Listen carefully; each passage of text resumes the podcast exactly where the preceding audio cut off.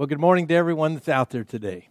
Thank you so much for joining us. And I want to start off with a little story that many of you are probably familiar with. In fact, they made it into a movie, a movie that was called 127 Hours. In 2003, a man by the name of Aron Ralston was rock climbing out in Utah when uh, this huge boulder shifted and pinned his hand and his forearm uh, up against the canyon wall. Well, Ralston was an experienced climber. He knew how to use his equipment his ropes, his cleats, his wedges uh, to, uh, to move boulders, but this one was so big he tried for five days and couldn't do it. And after five days, he ran out of food, he ran out of water. The next day he got up and he did the unthinkable. If you know the story, you know what he did.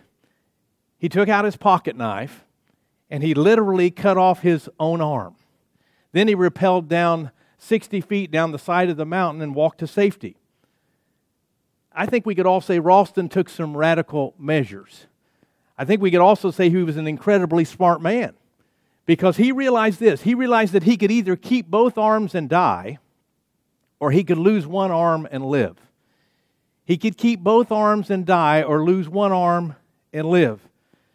That sounds drastic, but I was thinking about the whole thing, and spiritually, I believe that's exactly what we need to do. Think about this we need to cut off whatever is causing us to stay stuck.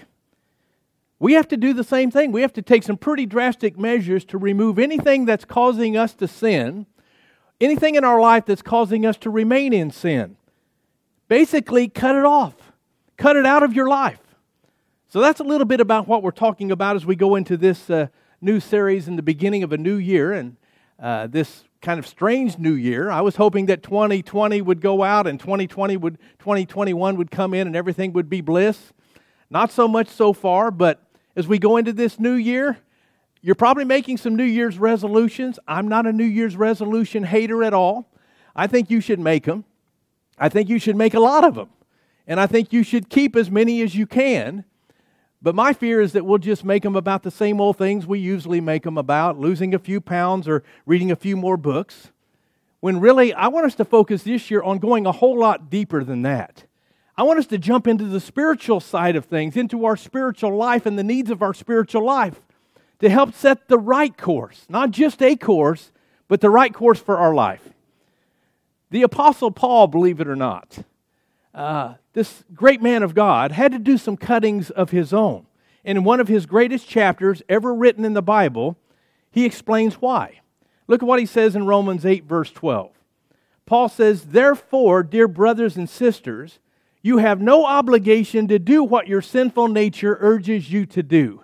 Right there, he's telling us you have a sinful nature. We all have a sinful nature. We were born with a sinful nature, but we have no obligation to fulfill those obli- uh, to fulfill those uh, sinful urges. I think many times when we think of our sinful nature and the urges, we automatically let our minds go to things like sex, drugs, addictions. And those are part of it, without a doubt. But a lot of times I think it's far more subtle than that. You know, I'm, my sinful urges cause me to do some things sometimes that I'm not even sure are sin. They don't feel like sin, they don't look like sin. My sinful natures urge me to do things like I'll compare myself to you. I'll compare myself to others just to improve my self esteem, to make me feel better about myself. My sinful nature urges me to actually get bitter sometimes when things don't go quite my way. My sinful nature urges me to wallow in my shame sometimes when I just keep messing up time and time and time again. Well, the good news the Apostle Paul just wrote a scripture and he says, You're under no obligation. If you are a believer, you're a follower of Christ, you are no, under no obligation to follow the urges of that sinful nature. In other words, you're going to have those urges, but you don't have to give in to those urges. That's good news. Look at verse 13. He says, For if you live by its dictates, what dictates? Our sinful nature's dictates, our sinful dictates. He says, You will die. That's not a threat, that's a warning. And he's not just talking about dying a physical death. We all know without a doubt, we're going to all die a physical death regardless of how good a person you are, regardless of how good of life you've lived. He's talking about another type of death. He's talking about an emotional death. He's talking about a relational death. He's talking about a spiritual death. He's talking about are you really going to live the type of life that God wants you to live to get the most out of your life? He goes on to say this, but if through the power of the what? If through the power of the Spirit, and here it is, you put to death the deeds of your sinful nature, you will live. It's all by the power of the Spirit. We don't have the strength to do it within ourselves, but by the power of the Spirit. But we still have to do something.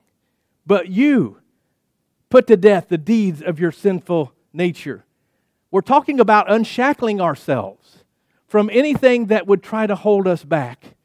You know, as I think about this, as we go into this brand new year, if we're going to be all that God wants us to be and we're going to go everywhere God wants us to go spiritually, we're going to have to unshackle ourselves from those things that are trying to hold us back. So, the first one that I want to talk about today is one that we get wrapped up in more times than we want to admit. It's this little word right here called envy. Envy is a small word, but it's a powerful word. It's actually a very destructive word. This isn't just, uh, this isn't something that I get a lot of calls. Okay, I don't get any calls to pray for people about envy. I have people calling me for all sorts of situations, for uh, their struggles, maybe with adultery, maybe with marital issues, with some unforgiveness issues or anger issues, but never once, never once have I ever got a call or had to make a meeting for someone that wanted to talk about envy. But when you peel back the layers, I think you're going to find that envy is actually at the root of many problems that we face. We may not realize it, but it's at the root. A simple definition of envy is that envy is this a feeling of discontent or resentful longing aroused by someone else's possessions, qualities, or luck. Break it down. It's when you start looking at what others have and not just look at them, but want what they have. Envy thrives off of comparison, comparing your situation to someone else's situation. It reminds me of something that I heard uh, Pastor Craig Groeschel say one time about this same issue. He said, The fastest way to kill something special is to compare it to something else. That's so true. The fastest way to kill something special in your life is to compare it to something or someone else's life. I read where there are three main areas of comparison. If you're taking notes out there, the first one is material comparison. It's when you're envious of other people's possessions. You know, we've all done this. And some of you have done it even in a remodel project, maybe remodeling your kitchen. Maybe you've spent thousands and thousands of dollars and many, many months remodeling your kitchen. And you get finished and you step back and you're so proud of it. It looks wonderful. It's amazing until you're invited to go over to the Joneses' house and they've just finished remodeling their kitchen. You walk in and it looks like stinking Joanna Gaines lives there along with Chip. And I mean, there's shiplap all over, crown molding all over. You've got the lights under the uh, cabinets. You've got the granite tops. You've got those slow closed drawers. All of a sudden, you're thinking, my kitchen stinks. My kitchen stinks. I think I ought to scrap the whole project, start over. Then you start thinking, well, maybe we should sell the whole house. Maybe it's, uh, you see some exotic picture of somebody else's vacation, and immediately you get jealous. You get resentful, and you start tearing them down in your mind. Don't tell me you don't do this. We've all done this. And you're thinking, wait a second, didn't they just get back from a beautiful vacation? I saw their pictures when they went to Hawaii two months ago. I can't even go to Walnut Point. They're taking their second vacation. This is ridiculous. And then you start thinking, well, they're running up some credit card debt over there. They need to take a brand new Dave Ramsey course. You know, we think those kind of thoughts. Or how about this one? You see that picture of those feet on the beach. Don't you hate that picture? There's like this blue water, this white sand. They've got a book in their hand, a cool drink in their hand, and, and beside the picture is hashtag blessed life. And you look at the picture, and all of a sudden you're thinking in your mind, I hate that water. I hate that water. I hate that sand. I hate that book. I hate those stinking feet. And then what do you do? Yeah, you click the like, bu- like button and you move on. It's crazy, but we all do it. And it's because of envy, it's because of jealousy, it's because we're always comparing our lives with someone else's. The second kind of comparison is relational comparison. you know, might see a, you might see a post of your friends on Facebook and you're just looking through some of their postings and you're feeling pretty good about the day. You're having a good day until you see certain pictures and all of a sudden you're not having a good day. All of a sudden you're looking at these pictures and you're saying, "Hey, I recognize them. I know them. They're all my friends and they're all together. Hey, I'm not there." They're at a party, a New Year's Eve party, and I'm at home in my jammies. What's the deal? Why didn't I get invited? Or maybe it's when you get one of those Christmas pictures from a family and their family looks perfect. There's not a hair out of place. Everything is beautiful. They're holding up these little block letters that spell out their name. Um, they're matching, wearing matching sweaters. Even their dog has a matching sweater on. They all look so perfect. And what makes it worse is you know your family's not anything like that. You know your family's not like that. If you had to put your family picture on a Christmas card, if you were honest and did it honestly, you'd all be strangling each other. Amen? What I'm saying is, all of a sudden, we find ourselves envious of others' relationships. The third one is circumstantial comparison. Basically, when you wish you had somebody else's life. Basically, when you compare yourself to other situations that other people have in their life. You say, I wish my job was more important. I wish it was more significant. Or maybe you're single out there and you're saying, I wish I was married. I would say everyone under the sound of my voice out there would love and wants to live in the land of Ur. You might say, What do you mean by Ur? You know what I mean richer, prettier, faster, smarter. And then once we live in the land of Ur, that quickly wears away, wears off, and we want to live in the land of Est. You know what I'm saying? Richest, prettiest, smartest, fastest. And you know something? This isn't new at all. This has been happening since the beginning of time. And sociologists actually say that envy is a bigger problem in our generation than it's ever been before. And you know the whole reason, or a big part of that reason? Social media. When you look at other people's lives on social media, you know what you're getting? You're getting a filtered image. Not a true image, but a doctored up image. When we're comparing our situation with other people's situation, we're getting their highlight reel of their life. And I don't care who you are, that makes you feel like a big loser because you're seeing the best of their best and knowing the worst of your worst. Amen? Jealousy and envy, when you break it down, pull people down all day long. I heard this story about a crab fisherman who was walking along the beach one day with a pail full of crabs. Someone suggested to him, Hey, you better put a lid on that pail, those crabs will crawl out. The fisherman looked at him and said, Oh, no, they won't. Every time one of those crabs starts to crawl out of my pail, the other crabs inside will reach up and pull them back down inside. Sound familiar? I think it reminds me a whole lot of our kids and the way they think. Everything's got to be equal. If you don't think so, think back to a birthday party when you cut a piece of that birthday cake. All the rest of the kids around the table are watching to make sure they get the exact same amount of cake as, as the first person got. Heck, even my dogs are envious of each other. I mean, I'll reach down and I'll pet my dog Gemma on the head, and my dog Lady would look up at me and basically say, uh, Hey, what's the deal? Where's my pat? The whole thing is human nature is always comparing. Human nature always compares our situation to someone else's. And in the Bible, if you know your Bible at all, there are a lot of stories about jealousy, a lot of stories about envy. But one I want to look at today is about King Saul and David. And to set this whole thing up, I want to show you something. When the people wanted a king, God, through the prophet Samuel, appointed Saul. Now, Saul, he was tall, he was good looking, he just had this kingly look about him. But when Samuel called all of Israel to meet uh, for the anointing ceremony to make uh, Saul king, they couldn't find Saul. He had been invited, he was the guest of honor, but they couldn't find him anywhere. The Bible says they inquired of the Lord, 1 Samuel chapter 10, verse 17. They asked, Has the man come here yet?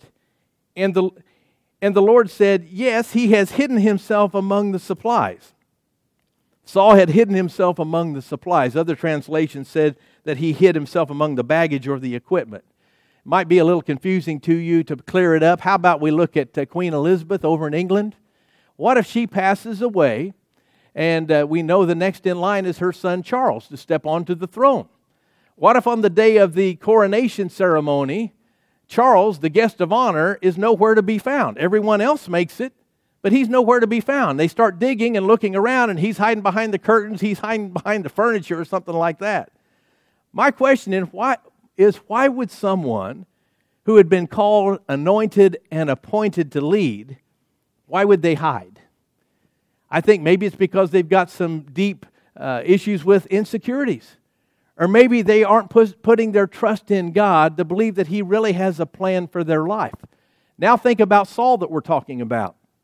I believe that Saul could have walked into that kingship with all the confidence in the world because he knew that God had anointed him, God had appointed him, God had put him in office. Did he do that? No. Actually, Saul's insecurities and inabilities. He thought he wasn't able to do anything. His inabilities and insecurities plagued him not just that day, but throughout his whole life. Whatever it was, he should have dealt with it. He should have dealt with it real quickly because it eventually destroyed him because of jealousy. So to put this in a time frame, we've all heard of the story of David and Goliath, right? Well, Saul is king when all that David and Goliath thing happened. And after David killed Goliath, Saul realized how important David was to him and kept him pretty close by his side. Look what it says in 1 Samuel chapter 18 verse 5. Whatever mission Saul sent him on, David was so successful that Saul gave him a high rank in the army. This pleased all the troops and Saul's officers as well. So in the beginning Saul was very pleased with David. He was so pleased with David that he invited him to come live in his own house. Actually treated him as his own, uh, one of his own sons and gave him a high rank in the army. But as time went on, David's popularity grew and grew and grew with the people. Look what it says in verse 6. When the men were returning home after David had killed the Philistine, the women came out from all the towns of Israel to meet King Saul with singing and dancing with joyful songs and with timbrels and lyres. As they danced, they sang, Saul has slain his thousands, and David his tens of thousands. Saul was very angry. This, re- this refrain, refrain displeased him greatly. They have credited David with tens of thousands, he thought, but me with only thousands? What more can he get but the kingdom? So Saul's already worried about David stepping up and overthrowing him. And from that time on, it says Saul kept a close eye on David. Some translations say he kept a jealous eye on David. I believe it was a jealous eye. He kept his eye on David 24 7 after that because he was consumed with one passion consumed with getting rid of this uh, young hotshot named David. Look at verse 10. The next day, an evil spirit from God came forcefully on Saul he was prophesying in his house while David was playing the lyre, as he usually did. Saul had a spear in his hand, and he hurled it, saying to himself, I'll pin David to the wall. But David eluded him twice. So Saul's trying to play one of his favorite games, uh, pin the spear on David. it didn't just happen once either, it happened twice. Look at verse 12. Saul was afraid of David because the Lord was with David but had departed from Saul. Think about David for a minute. In the space of a few days, David went from being an unknown shepherd to all of a sudden being a national hero to then becoming Saul's worst enemy. And you're going to see the progression in this story about uh, that Saul's envy took, envy took toward David. You know, when I think about Saul, he should have been thankful to have a man like David in his army. He should have been thankful to have a man like David that was so committed to the king, so committed to God, serving under him. But envy destroyed any rational thought that Saul had, and Saul ended up going after David and chasing him down like he was some kind of wild animal. You know what caused all of that? Jealousy, envy. Jealousy had consumed him. Look what Proverbs 14, verse 30 says A sound heart is life to the body, but envy is rottenness to the bone. Did you realize it says envy rots the bones? Our bones are inside our bodies, right? You know what that's telling me? Envy destroys from the inside out. It starts on the inside. It begins in our hearts and in our minds. And if we don't get it in check and if we let it get out of control, envy can actually destroy us. It can, it can poison a reputation. It can cause you to be someone that you don't want to be.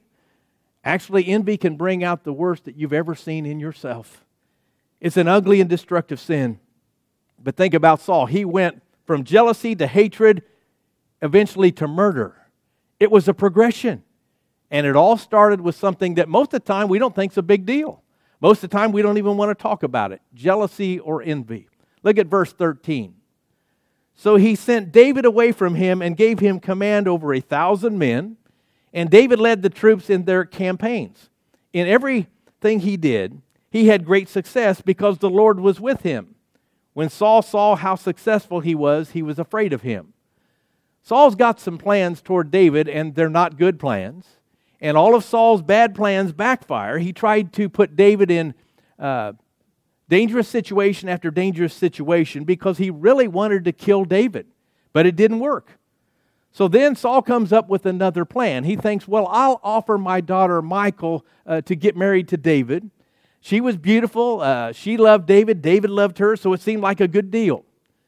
But David all of a sudden starts feeling that he's unworthy to marry the daughter of a king. He says, Hey, I'm just a poor man. Uh, I'm unworthy of this honor, and I don't have the money to pay the bridal price. Well, Saul has another plan. He says, I'll tell you what, David, I'll forget the bridal, bridal price if you'll just go out and bring me the foreskins of a hundred Philistine soldiers. Let me stop right here, bring out a point. I love my wife Cheryl, but I think that's asking a bit much. Amen? I bought her a ring, and thankfully that worked fine. She was happy with that. But Saul's motives were pretty clear. He was banking on the fact that it's not easy to collect one Philistine foreskin, let alone a hundred. So Saul actually wanted David to be killed by these Philistines. That was his plan. But David, not only did he bring back 100 foreskins of the Philistine soldiers, he brought back 200, which I'm sure infuriated Saul even more. In all, Saul tried to kill David or have David killed 12 times or more. But the more Saul pers- persecuted David, you know what? The more David thrived. And you know why? Because God was on David's side. God was with David. But you know, through the whole thing, even uh, attempt after attempt, when Saul tried to kill him, David still honored the king. He still respected the position and the authority of the king. And here's the big problem when Saul took his eyes off of God, he put them on David. He took them off of God, put them on David. Whenever anything becomes our focus, it'll become our worship. It'll become what we worship. The problem with envy is that it doesn't stay small. It grows and it grows and it grows and it gets worse and it gets worse.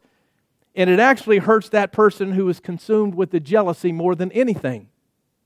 I read a story about uh, two shopkeepers that were uh, bitter rivals. And the problem was they had stores that were right across the street from one another. And so they could see how many customers were coming into their stores each day or their, their uh, uh, opposing stores each day. And um, uh, whenever they would get a customer, they would look over at their uh, neighbor across the street with this big toothy grin.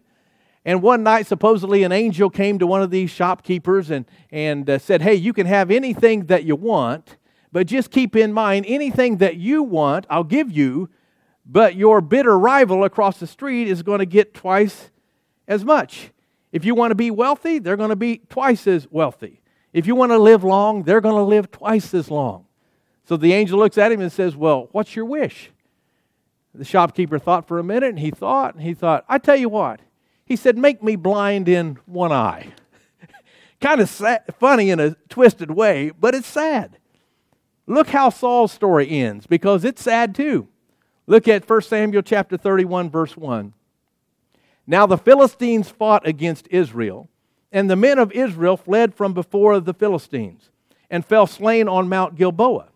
Then the Philistines followed hard after Saul and his sons, and the Philistines killed Jonathan, Abinadab, Malchishua, Saul's sons. The battle became fierce against Saul. The archers hit him, and he was severely wounded by the archers.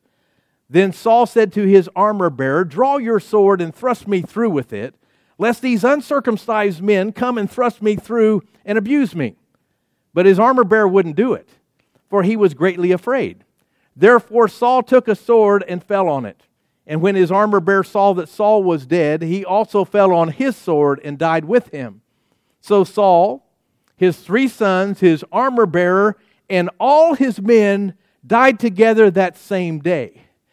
My point is envy, like most sins, not only destroys you, but it destroys everyone around you. Saul's jealousy toward David blinded him of all the blessings that God had poured into Saul's life. You know, the problem is when we compare our lives with someone else's, we want what they have, right? We take our minds totally off of what God has already given us. We take our eyes totally off of what God has equipped us for, for our own specific mission. When we envy, you realize your struggle is not really with the person that you're envious of, that you're jealous of. No, our real struggle is with God. Because when we're envying someone, we're actually saying, God, I know how much you're blessing those people over there. And God, some of those blessings actually belong to me. We've all had problems with envy. We may not want to admit it, but we've all been jealous. You know, I think of many years ago when we were early in ministry here. We were just a small church, small congregation. I was working a full time construction job at the time, trying to pastor the church full time, trying to do some remodeling around here uh, while having a family. And I hate to admit it, but I got my eyes totally off of God, totally off of what the Lord was calling me to do. You know what I did? I began comparing my walk and my ministry with other ministers. I began looking at their beautiful buildings. I began looking at their big congregations. I began looking at all of these things on the surface. And I started comparing what we had or what I had with what they had. And, and basically, I was saying, God, why aren't you blessing me? I'm working hard for you, God. Why aren't you blessing me? And all of a sudden, I heard God speak into my heart. And He said this basically Son, when will Jesus be enough for you? Son, when will I be enough for you? And when I heard His voice in my heart saying those things, it broke my heart because I was ashamed that my, vo- my whole focus had got off track. I was looking at all the superficial things, all the surface things. I was looking at nice buildings. I was looking at congregation sizes. And I was reminded why could or how could I ever do that to my Lord? He had done everything for me. He had left heaven, come to this earth, died a brutal death on the cross so that I could have eternal life. And I basically forgot about him because I got all caught up in comparing. I got all caught up in being jealous. So I'm going to ask all of you because I know we're all only human. When will Jesus be enough for you? Is he enough for you? Do you think he's enough? Do you realize he's enough? You know, I know that we all want to live in a nicer house, drive a nicer car, have a better job. If we're not married, we want to be married. All those things are okay. All those things are good. But when is Jesus going to be enough? So enough that you're truly content. And a lot of times we have this idea that only unbelievers do that. Not true at all. Do you realize even the Apostle Paul had to deal with it? Look at Philippians 4, verse 11. Paul says, I'm not saying this because I am in need, for I have learned to be content, whatever the circumstance. Look at that word learned that tells us that that wasn't automatic for, Saul, for Paul. Paul uh, wasn't automatically content. He had to learn how to be content. I love what he goes on to say in verse 12. Paul says, I know what it is to be in need, and I know what it is to have plenty. I have learned the secret of being content in any and every situation, whether well fed or hungry, whether living in plenty or in want. And I love this part. I can do all of this, or I can do all things through him who gives me strength. Skip down to verse 19. Paul says, And my God will meet or supply all your needs according to the riches of his glory in Christ Jesus. You break that down, Paul is basically saying, Hey, I don't need what she has over there. I don't need what he has over here. I just need Jesus. I just need Jesus because Jesus is enough. Is Jesus enough for you today? Is He the one that's satisfying you today? Because here's the bottom line when you're concentrating on being where God wants you to be and uh, doing what God wants you to do, you're going to be content then with what God wants you to have. You're going to be satisfied, whether it's a lot or whether it's a little, just like the Apostle Paul just said. I believe with all of my heart today, we need to keep our focus on God's plan for our life. Don't get caught up in looking at God's plan for someone else.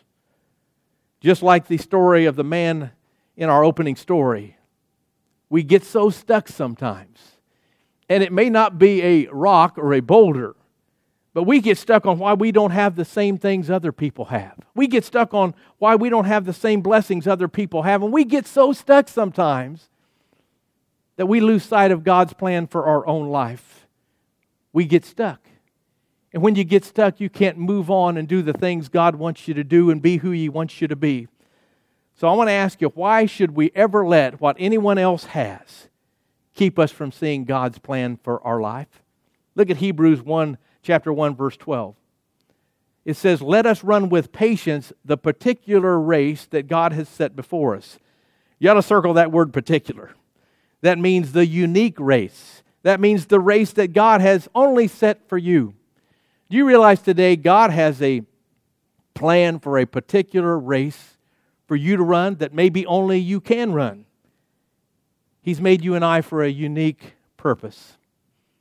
I love what Jesus himself says in Matthew 26 16. Jesus says, So the last will be first, and the first will be last. Seems a little bit back, uh, backwards there, right? So the last will be first, and the first will be last. Then he says, Not so with you. Instead, whoever wants to become great among you must be servant. If you want to become great, if you want God to exalt you, you've got to learn to serve. You've got to learn to become a servant. You know, when I look around at the, most everything in this world, it's not going to matter in the bigger picture. And God is saying how you're going to be rewarded in heaven is not going to be uh, according to how much money you have, how successful you were, how popular you were. No, Jesus says what's really going to matter is how much you've served and actually how much you put other people first. And I believe we're all going to get asked one day, how much did you serve the people around you in love? He's not going to say, how many businesses did you start? How big was your bank account? If you want to make your life count today, stop envying people. Stop being jealous of people and start serving people. And if you do, God's watching. God said, I'll be the one that rewards you. You may not realize it, but every person that's ever been born is born with gifts and talents that God has given.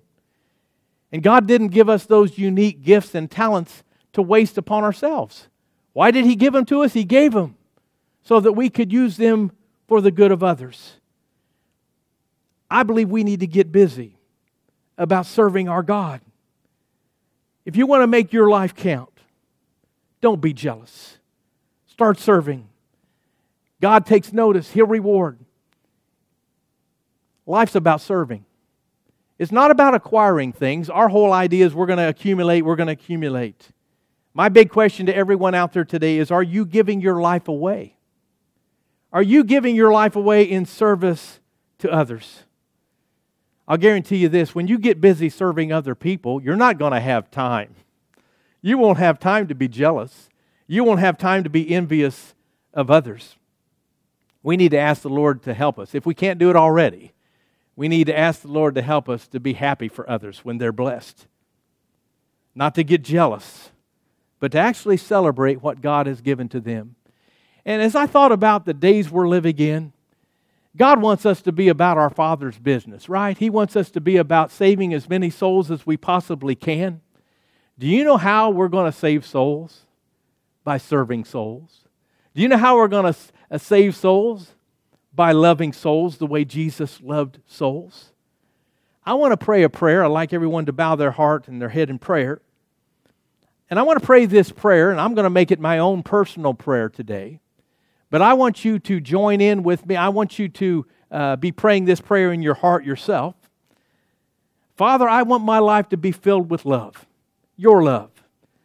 So, Father, I ask you to help me root out all the envy in my life and in my relationships. Lord, help me to stop comparing myself to others and help me to enjoy your goodness toward others. Lord, help me to realize that you've given enough love and grace in my life and there's enough to go around. Help me to realize that I already have much more than I could ever deserve. Forgive me, God, for being ungrateful. Forgive me, Lord God, for overlooking all that you've already given me. Father, I pray you would help me to focus on your plan for my life. Not be jealous and envious of others, but be thankful for the plan that you have for my life. And above all, help me to always realize, Lord, help us always to realize that Jesus is enough for today. And Jesus, you'll be enough for our tomorrow and for our eternity. I give you the glory and I give you the praise. We love you, Lord, and we praise you today. In Jesus' name I pray. And everyone said, Amen. God bless you all. We'll see you again next week.